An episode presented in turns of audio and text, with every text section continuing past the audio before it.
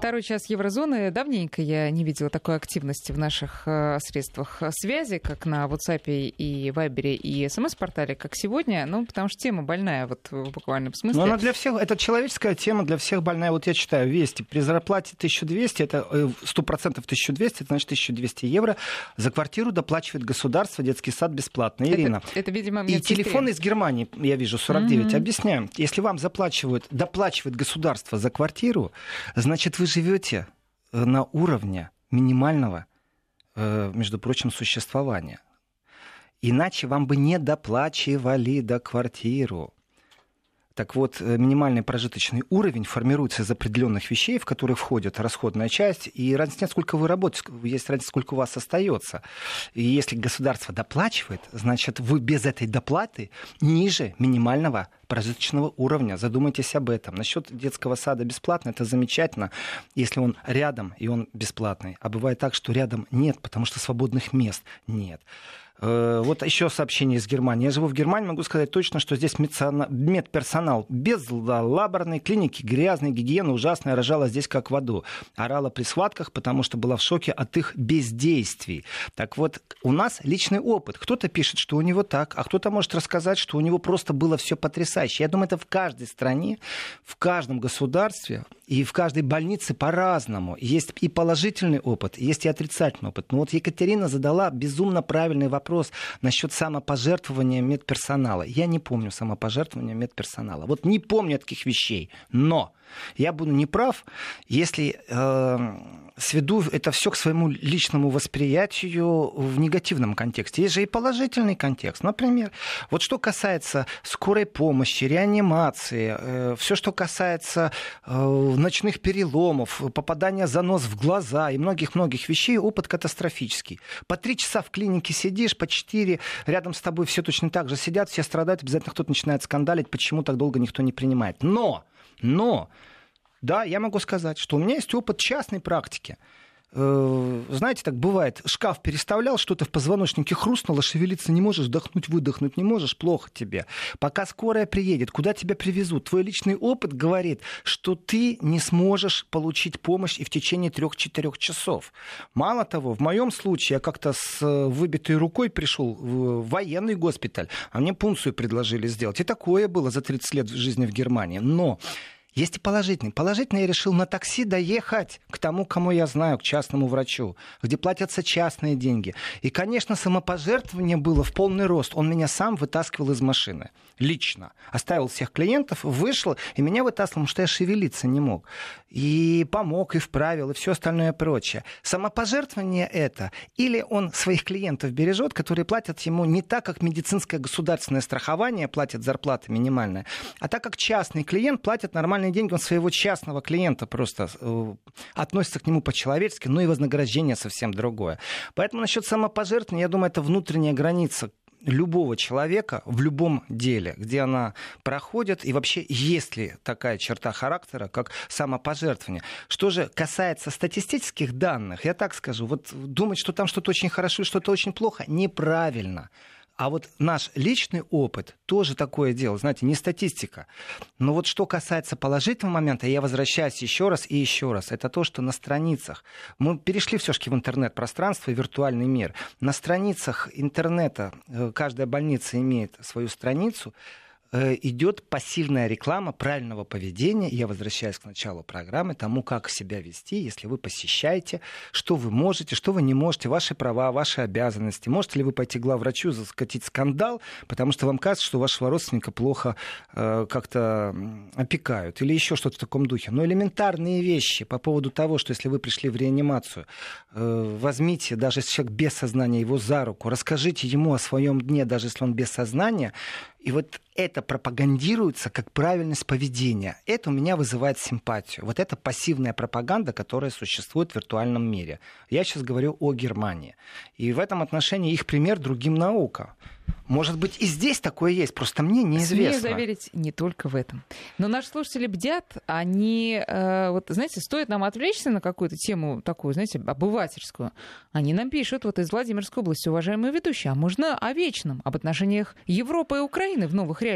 Дорогие друзья, вот э, и конкретно ведущие из Владимирской области, я должна вас расстроить. Сегодня мы позволили себе, ну, вот только на один разочек отвлечься от вечного и все-таки поговорить о, ну, вот таких приземленных, обычных, а, чуждых, уверенным многим нашим слушателям вещах. И сейчас, я так понимаю, у нас еще одна интересная тема, ну, тоже, к сожалению, я, вот сейчас, не, не сейчас, про Украину. Екатерина, перейдем к этой теме.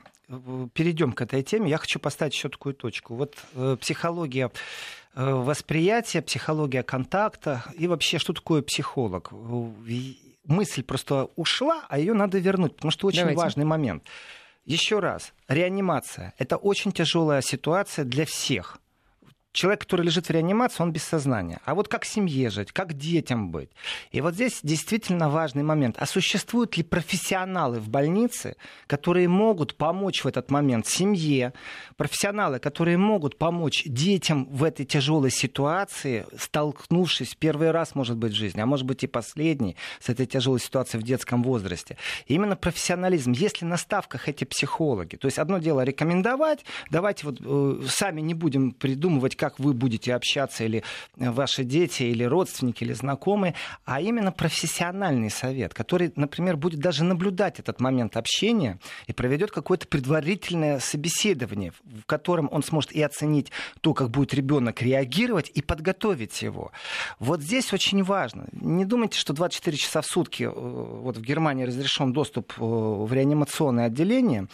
Э, он разрешен, но это не значит, что 24 часа психолог там присутствует. И вот настойчивая рекомендация, которая присутствует в этом пассивном э, обогатительном процессе, где обучают, как правильно, где советуют, рекомендуют, как правильно делать, дождитесь психолога, не травмируйте ребенка, можете нанести непоправимую травму.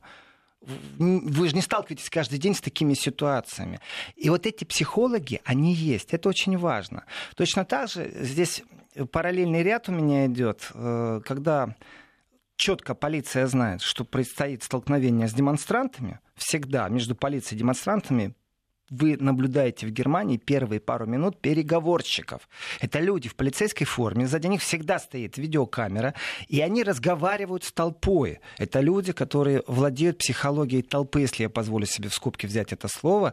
Это момент очень важный. Пусть они иногда действуют безграмотно, пусть иногда их действия ни к чему хорошему не приводят. Есть факт этот опыт надо изучать, присутствие именно не вот этого частного психолога, э, специалиста по личным травмам. Мы говорим совсем о других вещах. Э, и внедрение вот такого вида психологии, оно очень важно для двух сторон в любом случае. Потому что такой миф тоже существует, что психолог, знаете, это вот там пришел, поисповедовался, на кресле полежал. Нет, есть и другая психология, очень важная. И вот здесь, в Германии, то, что я наблюдаю, мне нравится именно вот э, изучение, по крайней мере, некоторых вещей, а потом уже, конечно же, идет обработка, в том числе и статистическая.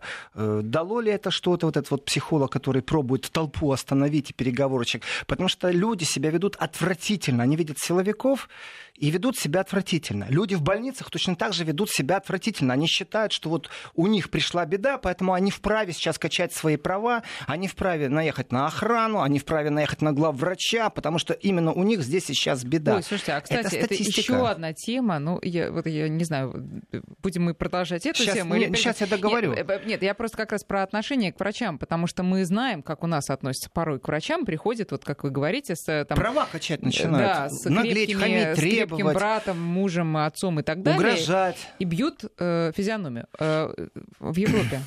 Если такое произойдет. Э, что значит такое? Это уголовное деяние. Что значит? Это что же не просто нормальная Но вещь, приходить и бить ему. Нет. особой неприкосновенностью. Есть? Что значит особой? Нет никакой особой неприкосновенности. Есть уголовный кодекс, и его безразмерно расширять тоже невозможно. Нарушили вы его рукоприкладством, значит, вы его нарушили. Какая разница здесь и сейчас? Особой уголовной ответственности, если вы это сделали в больнице, нету.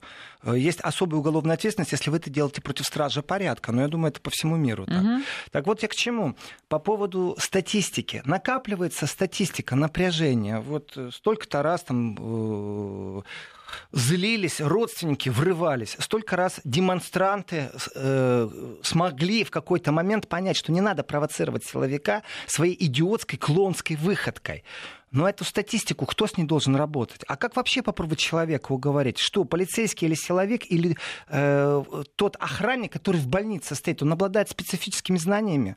он действительно владеет инструментом убеждения здесь и сейчас, когда ситуация кризисная? Нет, конечно. Для этого существуют профессионалы. И вот здесь для меня ряд профессионалов, которые шаг по шагу выстраиваются. Есть кафедры, которые это изучают. Это не значит, что они уже достигли какого-то профессионального уровня. Они тоже в пути, они тоже с этим работают. И вот этот момент мне очень нравится. Итого я ставлю точку в разговоре о реанимациях и правилах посещения больных э, в Германии тем, что иногда мы не справляемся с ситуацией, нам нужны профессионалы, чтобы с ней справиться. И если с точки зрения гуманизации и вообще нашего отношения к тем, что лежит в больнице, я получу хотя бы профессиональный совет на странице, в интернет-странице больницы, я скажу спасибо. Даже, может быть, я с ним сегодня не согласен, но тем не менее это облегчит кому-то другому. То есть не всегда личный опыт.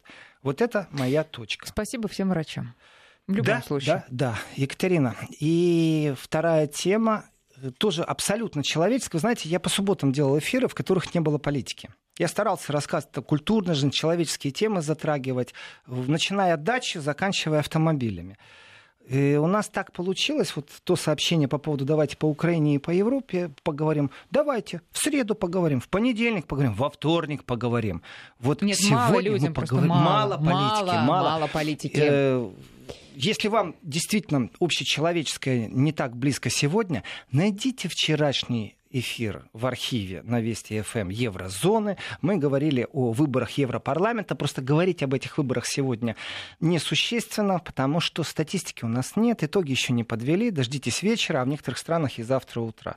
И мы будем знать, кто победил, и будем целую неделю говорить об этом, и какое отношение имеют выборы э, в Европарламент к России, хорошо или плохо, и кто действительно победил. Даже если, кстати, так, к слову, э, все больше и больше, между прочим, не могу удержаться, э, бродят слухи, что кресло Меркель начало э, шататься, потому что экзит-полы показывают.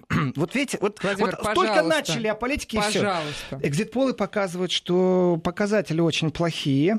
Э, особенно на фоне того, что альтернатива для Германии объявила, что хочет дополнительно 300 евро для всех, у кого, всех, кто вот на грани минимального прожиточного минимума, но люди рабочие, чтобы были субсидии. И, между прочим, связано это, ассоциативный ряд абсолютно логичен. Знаете, с чем это связано? С тем, чтобы государство переняло на себя определенное финансирование страховок. То есть вот я зарплаты плачу медицинское страхование, взнос в пенсионный фонд.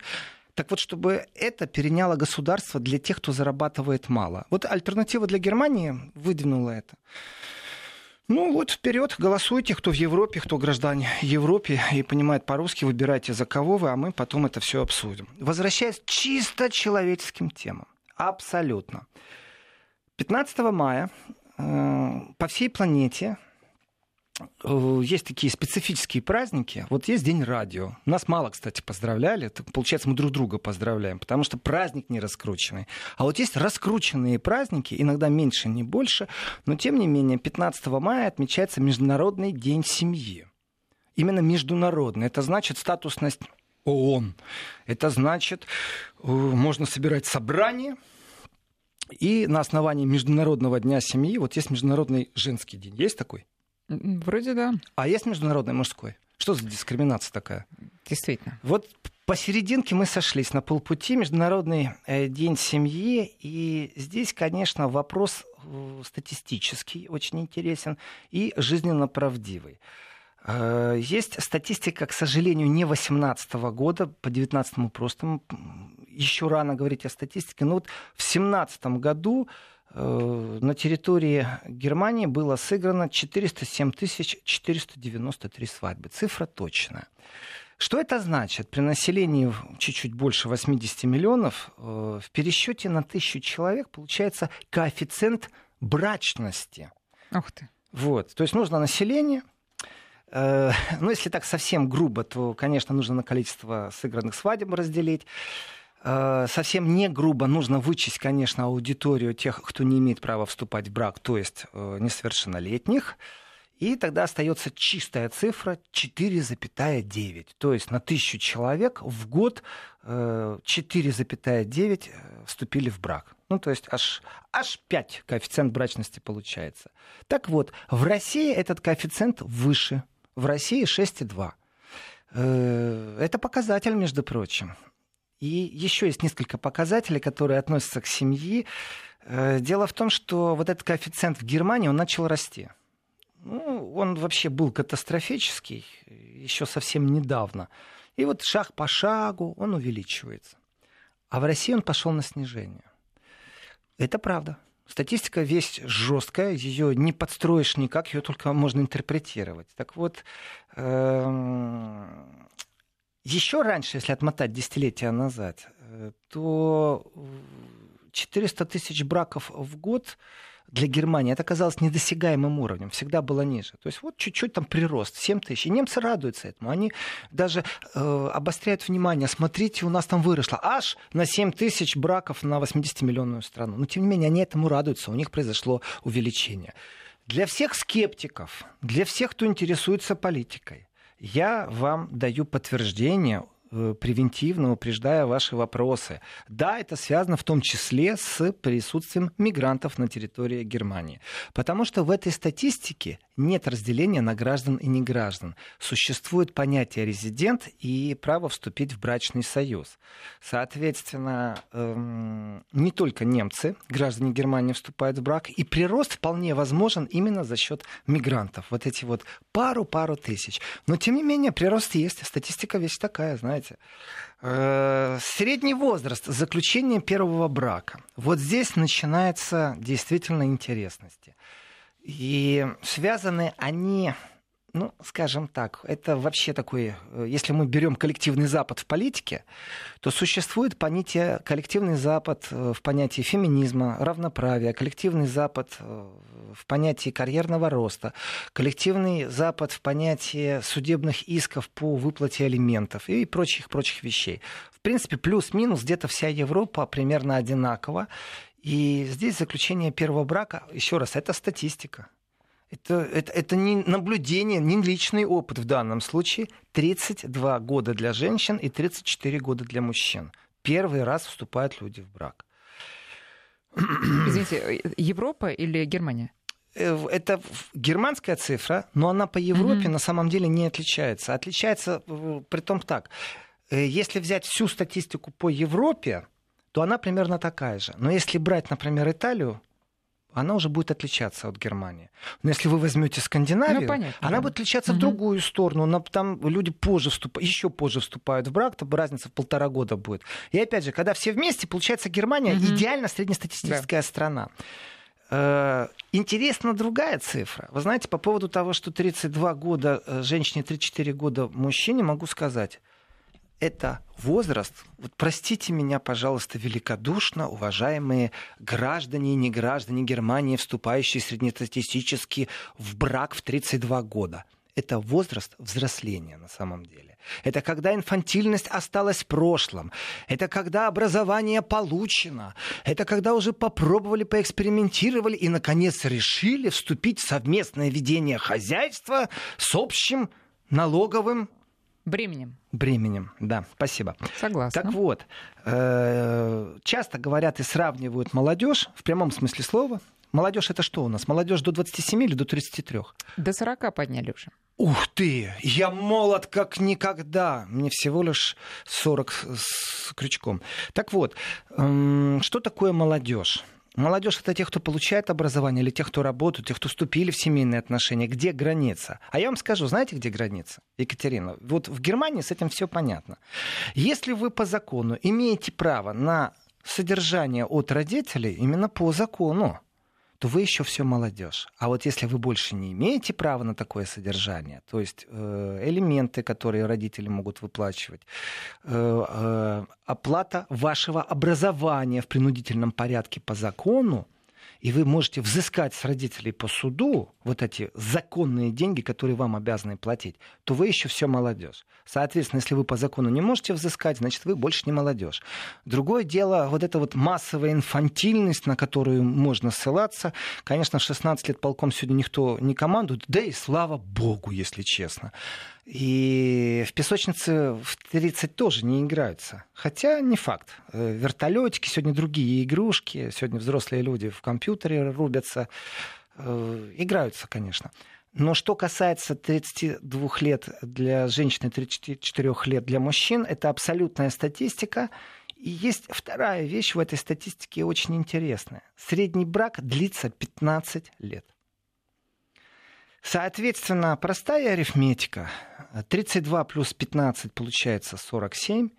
Соответственно, 34 плюс 15 получается 49. Среднестатистически время первого развода в любом случае после 40, плюс-минус. Статистика говорит, что, в принципе, в 43 года, ну, здесь как-то оно странно, но тем не менее, что инициаторы развода, э, между прочим, тоже интересный факт, 51% всех э, заявлений о разводе это на женщин выпадает. То есть женщины в большинстве своем, 51% являются инициаторами ну, развода. Прям в большинстве. Ну, Большинство, 51%. да. Нет, подождите, нет, неправильно. Так. Вот вы неправильно сейчас вывод сделали. 40% заявлений от мужчин. Мгм. 40%, не на 1% больше. Так, А вот э, оставшиеся 9. 8. 9, да. 9%, оставшиеся 9% это совместная подача. Еще ж есть такое понятие. Он, она и они вместе. Так вот, э, средняя статистика, вот неувязка, да, 15 лет семья, а в 32 года. Ну, цифры могут говорить по-разному, есть факт.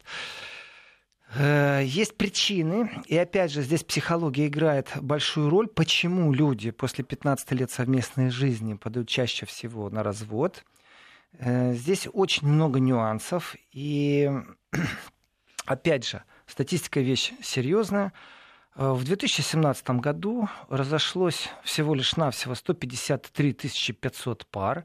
В пересчете на тысячу человек населения это существенно ниже, чем в России, потому что в Германии количество разводов 1,80, как, вот, как есть коэффициент браков, где Германия уступает России, вот есть коэффициент разводов, то есть в России больше э, женятся, но в, в России больше и разводятся. В Германии коэффициент развода получается на тысячу человек 1,85, 1,85, а в России целых 4.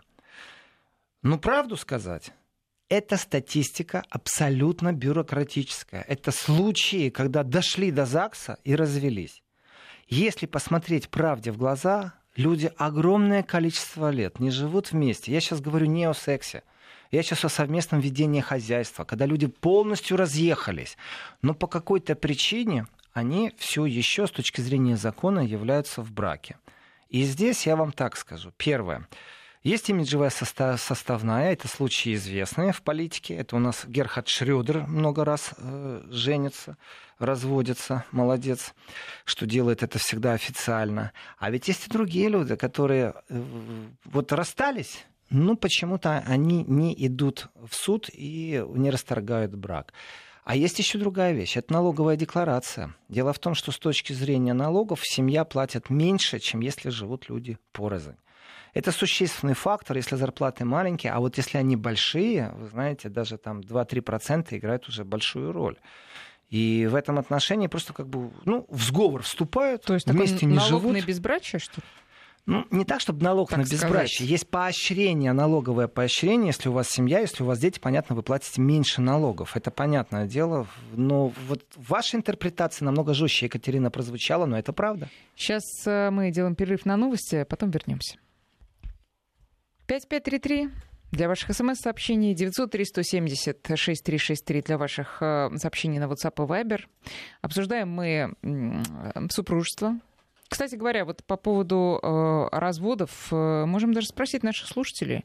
Давайте спросим давайте, наших слушателей. э, Вот э, при- э, тут надо просто по- почетче сформулировать причина развода. Давайте так, потому что вы говорили там, да? э, о том, Официальной какие- статистики нет нигде причины вот, развода. вот, вот давайте вот на этом остановимся. Причина развода, друзья. Тема, конечно, грустная, но... Почему грустная? А нет, для кого-то, конечно, Это весело. реальность жизни. Вполне возможно, для кого-то это полное освобождение конечно, от чего-то. Да. Не всегда это грустно. Иногда хочется, а не может. И такое бывает в жизни. Ой, не говорите. Э, значит, э, пожалуйста, пишите, вот если э, у вас судьба так повернулась, что вот пришлось расстаться и развестись официально, какая причина была? Мы будем читать. Я не согласен сейчас, Екатерина, вот почему пришлось, но сказали и сказали. Я бы расширил это. Вот вы знаете, я сейчас о Европе поговорю немного. В Европе есть определенные такие моменты у молодежи. Сейчас мы говорим не о сознательных взрослых браках, э, а вот о молодежных. Например, давай попробуем называется. Попробовали, не получилось. Что прямо жениться? Разбежались. Нет, ну пробуют же. Кстати, в статистике гражданский брак не учитывается, угу. который имеет место точно так же быть, как и по всей планете. И гражданский брак, который не учитывается в Европе, вот, э, ну, скажем так, тут у всех все одинаково. Но мы говорим с точки зрения статистики. Вот статистики как таковой причины развода нет, но существует, скажем так, вот, э, ну, как изучение этого поля. И вот в изучении витают несколько вещей. Первое, давай попробуем, попробовали, не получилось, разбежались. Очень часто это происходит. Второе, между прочим, эм, вы знаете, а вот скажите мне, Екатерина, сейчас вопрос ну, мне, пожалуйста, скажите правду. Я никому не скажу, никто не узнает, кроме ну, вот меня, ну и пару миллионов радиослушателей. А есть вот у женщин желание просто э, перед друзьями надеть белое платье, вот как факт, сыграть свадьбу ради свадьбы. Вот не любовь, морковь, а, в принципе, мы упираемся в гардероб. Есть такое? Понятия не имею. Вот, вот, вот я знал, что вы опять мне не ответите. На Хорошо, самом деле, ответить, если я, я думаю, что разные, разные есть люди. Но что касается... Хотя у меня платье было очень красиво. Ну, это так, если вы хотите знать Ну, было желание меня. вот это вот платье надеть ради того, чтобы его надеть. То есть не по факту того, что я люблю замуж выхожу, я хочу платье надеть в первую очередь. Я Тем могла что... бы и так с любимым жить, нам и так хорошо, но я хочу платье Вы знаете, эту программу может услышать мой муж, поэтому давайте не будем. Давайте дальше поедем. Хорошо. Уважаемые радиослушатели, радиозрители, если у вас есть такой опыт, или вы знаете, сообщите, пожалуйста. Не обязательно сообщать место, время, просто по факту. Ну, можно с любимым или с любимой жить и дальше, вне брака. И единственное, зачем вот попасть в статистику, потому что гражданские браки в статистику не попадают. Единственное, как можно это сделать, это действительно расписаться. И вот для того, чтобы пойти в ЗАГС и оформить официальные отношения, играет ли роль вот само мероприятие, сама церемония? Потому что оказывается, что в Европе это играет роль определенную, что ради церемонии, чтобы собрать всех родственников, или, как я сейчас сформулировал вопрос, э, надеть белое платье, можно вступить в официальные отношения. Знаете, это я, не изв... имеет извините, отношения я, к жизни Другая совершенно тема. Я просто вот точно знаю, что есть девушки, которые курят ради жеста вот этого вот, знаете, вот э, сигареты между указательным и средним Это очень пальцем. вредная привычка, и которая вот сюда, вредит здоровью. К, к губам, от губ. Вот, вот это вот же, э, курит ради жеста. Возможно, есть девушка, которая выходит замуж ради платья. Ну, конечно. Ну, я имею в виду не просто, что она только платье. Нет, и так живут, и так любят друг друга, все в порядке. Жили-жили, а тут бам, и э, хочется платье надеть. Ну, у родственников праздник хочется. Праздника вот, хочется. Вот это более точная формулировка. А, да, да, есть также девушки, которые просто хотят праздника, чтобы всех собрать и отпраздновать. А штамп не играет никакой роли. Хотите знать правду? Да, это мой случай. Понял. Э, я никому не скажу. Так вот, э, причина развода, конечно же, кроме того, что есть понятие экспериментаторства, э, ведь общая формулировка, она примерно ну, такая, у всех одинаковая. Мы считаем наш брак распавшимся. Ну, то есть брака больше как такового нет. И э, самая частая причина развода на самом деле, это действительно то, что брак распался. То есть семья распалась. Вот самое часто. Все остальное это уже, знаете, подпункты. Поэкспериментировали, молодежь. Там очень много. Ребенка один хочет, другой ребенка не хочет. Вот там уже путаница в статистике начинается сильная. Но на первом месте это сам институт семьи распадается. Вот нету больше. Люди становятся чужие друг другу. Это не связано ни с бытом, это не связано ни с сексом, это связано просто с жизнью. И вот здесь по статистике это наступает через 15 лет. Я сейчас говорю о Германии. Эм, формы разрушения семьи, вот действительно зачастую, в связи с тем, что есть специфика э, налогового обложения, э, она действительно играет роль на официальную подачу на развод. Это правда. Но есть еще одна вещь. Вы знаете, э, дело даже не в статистике, а в мироощущении. Э, почему иногда подают на развод, и вообще, что такое институт семьи, почему заключается его меньше или больше. Вот здесь вот разные вещи. Значит, в Германии, вот представьте себе элементарнейшую ситуацию. Есть семья, появился ребенок. Мама уделяет больше времени ребенку, она оставила работу, хотя у нее есть образование, специальность, профессия, которую она практиковала. Она ушла в декретный отпуск, она сидит с ребенком, сидит, сидит, сидит, уделяет ребенку все больше и больше времени, происходит какое-то отчуждение. Вот жизнь так сложилась, и вот пришло время развода. И в этот момент существуют обязанности у двоих родителей. Вот как происходит система, например, э, развода какие элементы. Так вот, считается, что не только ребенок получает элементы. Вот даже если ребенка нету, э, тот, кто будет работать, тот, кто зарабатывает больше, дело не в разделе имущества, между прочим, а дело в том, что э, уходящий и тот, кто зарабатывает больше, э, обязан, между прочим, по закону платить элементы до тех пор, пока не появится новый муж или жена. Вот это да. Да. Но мы же никак не связаны и больше. ту форму жизни, да, вот расстались, а тем не менее элементы будешь платить жене или элементы будешь платить мужу. Такие такие случаи бывают. Конечно, чаще мужчина платит элементы жене до тех пор, пока она не выйдет замуж. Она может не идти работать больше. А, вышла замуж, значит, новый муж будет теперь обеспечить. Не вышла, значит, бывший муж будет платить элементы. Это по закону. И что касается ребенка, тоже такой процесс, но вот здесь человеческий. Как суд решает, что суд решает, может ли родитель приходить и встречаться, может ли жить неделю. Здесь опять же есть рекомендации, что очень вредно, чтобы ребенок жил то там, то здесь, поэтому, как правило, ребенок привязывается к одному из родителей, и по решению суда другой родитель имеет право на такое-то количество посещений минимально, ну, если не договорились полюбовно. Ведь полюбовно, если договориться, это является высшим цивилизационным эффектом.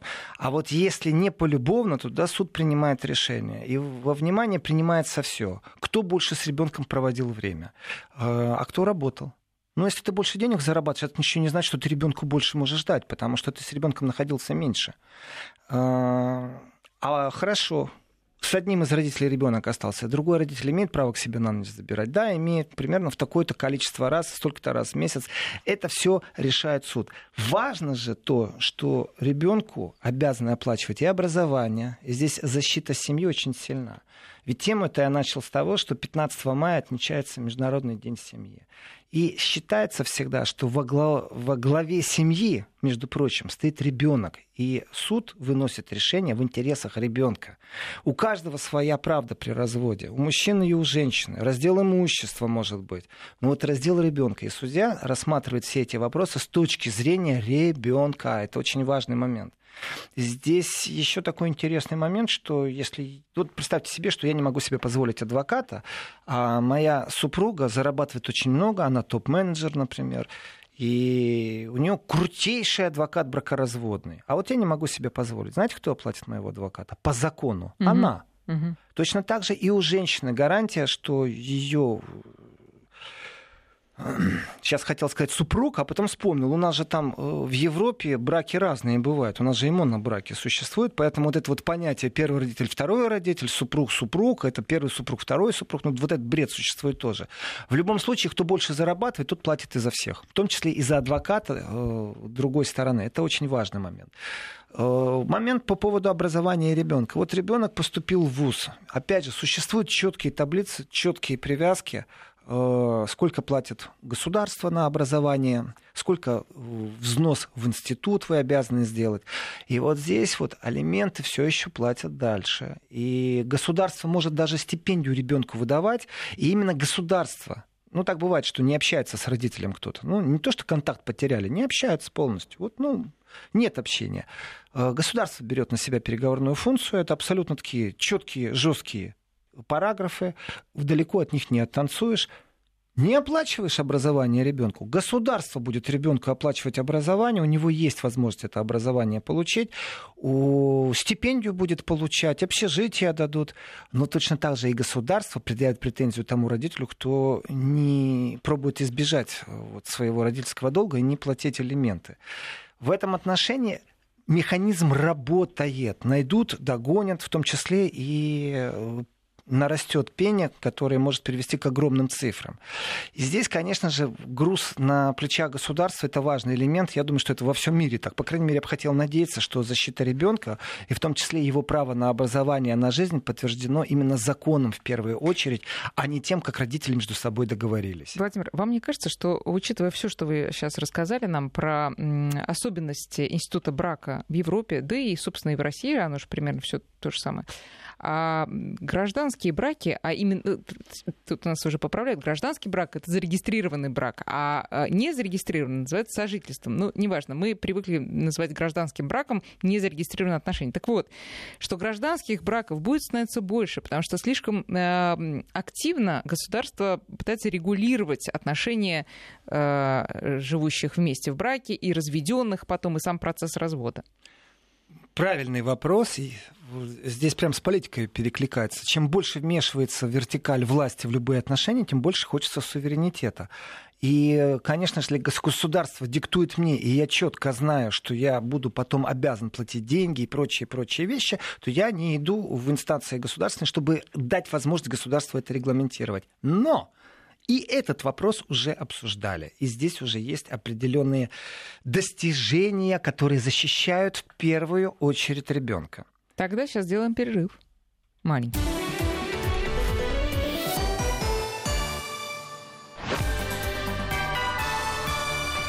Вести ФМ. Да.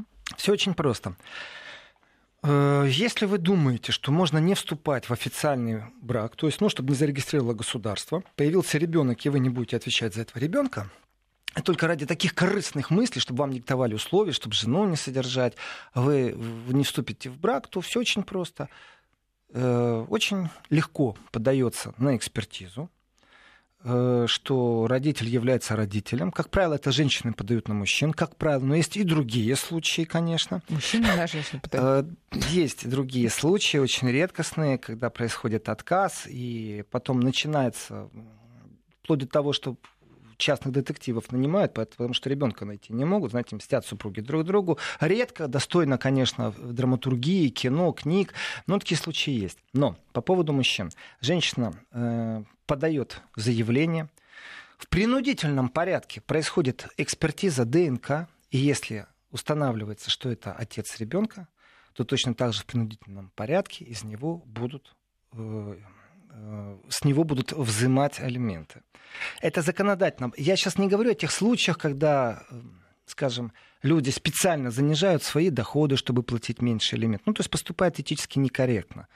Э, когда какие-то личные враждебные отношения. Я говорю сейчас о законе. Так вот, по закону теперь так. И в этом отношении государство все равно вмешается, если вдруг отец решил себя снять ответственность Э, за то, что он помогает ребенку э, расти, получать образование, медицинское обеспечение и прочее, прочее, прочее. Элементарные вещи, которые называются элементы регулярные. Главное в том, что по праву можно ходить в кино раз в две недели, если у супругов идет действительно война роз. Дело в том, что еще есть понятие финансирования. И здесь обязанность государства как раз будет, обязанность родителя как раз государство контролирует. Это важный элемент. И э, сам факт, это не так давно появилось в Германии, что независимо от того, были в браке или не были в браке, если существует доказательство, а доказательство это экспертиза ДНК, что это отец ребенка, то государство принуждает в судебном порядке к выплате алиментов. Очень важный элемент. Давайте посмотрим, что нам пишут слушатели. Э, я задала вопрос, э, если вы в разводе, что стало причиной? Тут вот много интересных и самых разных ответов. Э, причина это брак по залету, но нам пишут, что до э, роддома и после роддома уже неинтересно. Вот, собственно, была одна, была одна причина. А, она родилась, эта причина, и как бы все распалось. А моя причина после 15 лет брака безразличие, охлаждение, нет смысла жить вместе как соседи. Причина развода в Германии чаще всего становится новой любовь, пишет нам слушатель из Германии. Поздравляю. Да. А, я изменилась другой. Санкт-Петербург. А, так, э, вот, э, между прочим, на другую тему, потому что пока я не забыла, вас просит Евгений из Москвы как-нибудь рассказать о высшем образовании. Мы по-моему, говорили, нет? Мы рассказывали. Ну, еще раз. Мы расскажем быть. и еще раз, потому что тоже изменения есть. Ну, не ждать это прям в ближайшее время. Слушайте Еврозону на Вести ФМ эм и обязательно дождитесь. Да. Незрелость детских отношений э, одна из причин. Свадьбу устраивают сейчас часто для фотопамяти. Ну, то есть, ну, э, на самом деле, я просто поясню свою мысль, а то сейчас опять вы, Владимир, любите запоминать а, мои всякие реплики, а потом припоминать мне их. Ну вот, я сказала, вот вчера вы сказали замуж... мне и не Ибица, а Ибица. Я потом залез в толковый словарь. Оказывается, я сказал по латыни, по-немецки, как я привык это говорить. Я понимаю, что может резать ухо, но с точки зрения тех, кто работает с латынью, с польским, с немецким языком постоянно, я честно говорю, с ударениями на автомате такая катастрофа. Я не запоминаю, я делаю выводы. Очень хорошо, да. А я по поводу платья. А, когда я сказала, что я вышла э, замуж ради платья, это, естественно, имелось в виду ради того, чтобы всех собрать и, и порадоваться, да. чтобы все порадовались э, нашей любви, э, которая, естественно, никак не зависит от наличия или отсутствия штампа. Ну, это прекрасно. Вот. Дальше. Э, Значит, оно еще и для статуса, пишет нам из Москвы. И, кстати, не, не одно сообщение, а несколько. Ради статуса, что ты замужем, пишут девушки. А, так, э, официальный развод после того, как не жили вместе пять лет. Ну, вот много пишет о том, что э, официально в браке, а на самом деле семьи нет. Вот, ну вот так. Ну, мне нравится вот еще пару сообщений. Я живу в гражданском браке 37 лет, нашему сыну 35. У меня это второй брак. Это вот именно тот гражданский, который имеется в виду, который не зарегистрированный. А в первом законе я прожила 7. Вот, пожалуйста. Вот, вот она жизненная правда, ни больше, ни меньше. Еще мне очень понравилось сообщение. Воспитанием детей занимаемся вместе. Размер алиментов и прочие вопросы решили полюбовно, без суда. Когда полюбовно, дорогие, уважаемые радиослушатели, радиозрители, когда полюбовно, оно полюбовно. Договорились. Но ведь часто так бывает, что полюбовно не получается. Включается гордость, включается ненависть, включаются амбиции, все что угодно. И человек находит аргументацию, почему он с себя снял обязательства о содержании ребенка, о заботе, о бывшей супруге. Супруга могла потерять работу, потому что она ухаживала за ребенком, потому что ну так получилось. Она карьеру свою не делала, это была семья. И вот она супруга, в данном случае женщина, она меньше защищена. Между прочим, институт брака говорит о том, что финансовая независимость очень сильно влияет на заключение браков и на развод браков. Э, что семью при том, как это не чудовищно звучит, но может сохранить зависимость одного из супругов. Финансовая зависимость, карьерная зависимость.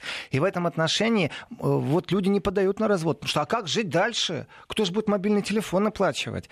И прочие вещи. Я сейчас говорю, кстати, чисто о Германии. Это чисто о Германии. Вот здесь опять можем вернуться это, к личному мне кажется, опыту. Это чисто о любой стране, абсолютно о любой стране. Но я специально сакцентировал на Германии для того, чтобы было понятно. Мы иногда очень разные в своем восприятии, но есть человеческие факторы, которые везде одинаковые. Вот как у них там, как у них здесь. Да, одинаковые. У них там, и у нас здесь, и у нас здесь, а у вас там.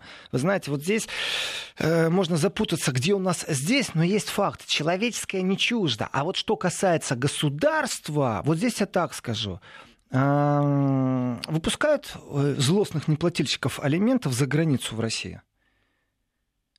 Вот если злостный неплательщик вдруг решил за границу уехать, ну, есть уже решение нет, суда, что он не выплачивал. Не может он выехать или не Наверное, может он выехать? Нет. Или ему могут сказать, извините, пожалуйста, у вас там какой-то, вы внесены в такую-то базу данных, вам выезд разбирайтесь, вот у вас есть задолженность, с вас там приставы не взыскали. Это же очень важные моменты давления. А второй важный момент, вы знаете какой? Когда то же самое будет в базе у тех, кто проверяет права на дороге. Ну вот махнули палочкой, остановили проверка документов, а тут бах, всплыло. И говорят, ой, вы знаете, у вас такая-то задолженность, ваше автотранспортное средство будет отчуждено, пока мы разберемся, принадлежит оно вам или по доверенности вы такой хитрый ездите, чтобы не платить элементов просто создали неприятности прямо на ровном месте. И вот когда государство начинает создавать неприятности тому, кто избегает ответственности, вот тогда государству можно говорить спасибо.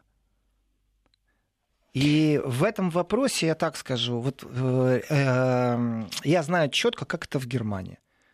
В любой момент приставы могут прийти и создать неприятные вещи. И начнется проверка твоей фирмы.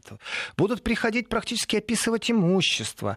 Э, год за годом накопится. Бегай, не бегай. Будь хитрым, будь под лицом государство будет делать тебе так, чтобы ты еще хуже себя чувствовал. Но невозможно быть самым хитро на свете и э, Хитрым. не выплачивая элементы. И вот здесь это важный, важный элемент государственности. Защита ребенка на самом деле. А и вот, защита беззащитного. Вот э, можно под конец еще такой вопрос. Вы сказали, что в немецких семьях главный ребенок, и все, собственно, вокруг него крутится. Когда это с точки зрения судебной да, практики. С точки зрения, с точки зрения судебной а практики. А вообще, вот э, кто глава семьи? Э, это я возвращаюсь к гендерным отношениям. Мужчина или женщина? Я, я почему-то ожидал, Екатерина, что вы этот вопрос зададите. А я ожидала, что вы его так прокомментируете. Но, вот с точки зрения гендерности нет решений судов и нет статистики, я кто глава семьи. Чисто вот в человеческом смысле. Э, тогда я могу По только... Пока, пока я только э, могу сказать о своем личном опыте и наблюдении. Я смотрел и наблюдал жизнь. Знаете, есть такое хобби наблюдать жизнь. И в этом отношении видел, как семьи создаются и как расстаются. Я вам скажу, я не могу сказать, кто глава семьи по статистике, но я вам скажу, что я знаю, как это хорошо. Вот есть такое понятие демократия. И когда демократично что-то решают в семье, можно зайти в тупик. А есть понятие полюбовно и совместно. Если нормальные человеческие отношения насчет того, кто глава семьи или не кто глава, э, это вопросы тонкие щепетильности. Знаете, сейчас скажу глава семьи мужчина, женщина, скажу глава женщина, мужчина скажет, да что он несет. Вот я ввел такое понятие, и мои все друзья знают. Я говорю сейчас о личном опыте, не стесняюсь. Есть такое понятие анонимный подкаблучник. Это значит, что тебе кажется, что ты глава семьи, а на самом деле ты делаешь приятные вещи и помогаешь жене, потому что это твоя вторая половина, потому что у вас семья, потому что у вас дети, потому что она ответственность. Как бы это ни смешно не было, все люди одинаковые в этом отношении. И есть и подлецы, есть и хорошие люди. Институт семьи в этом отношении в Германии, ну, ничем, поверьте мне, не отличается от института семьи Тогда в мы России. А, всем пожелаем любви и взаимопонимания и простимся с, с вами. вас Днем семьи.